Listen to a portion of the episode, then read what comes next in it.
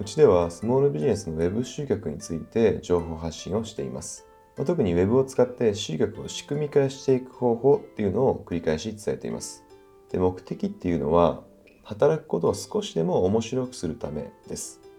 まあ、毎月毎月今月は大丈夫かなっていうふうに、まあ、常に集客の不安っていうのを抱えながら働いていると、まあ、心に余裕がなくなってしまうんですよね。ま実体験で経験済みです。でどうなるかっていうと結果働くことが面白くなくなると。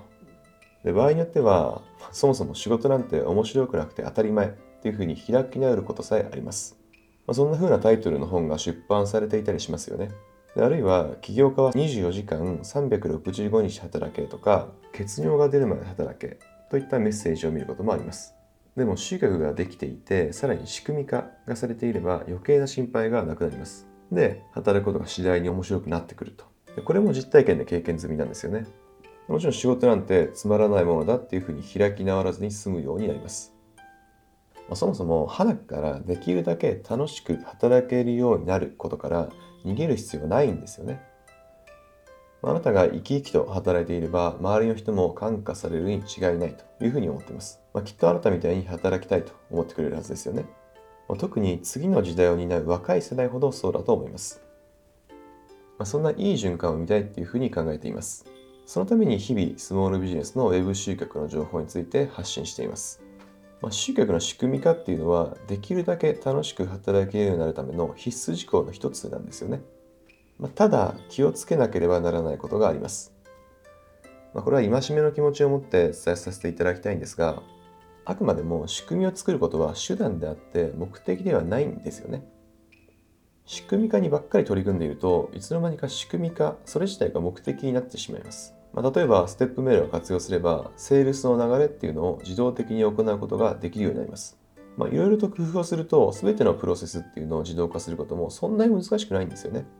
まあ、それで、お客さんがメールを登録してくれれば、ある一定の割合で購入してくれるだろうということを統計的に考えて、まあ、制約率は何パーセントなんていうふうに計算したりします。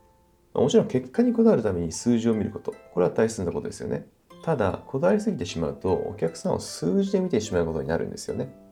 まあ、要するにお客さんリストって呼んでしまうってことです。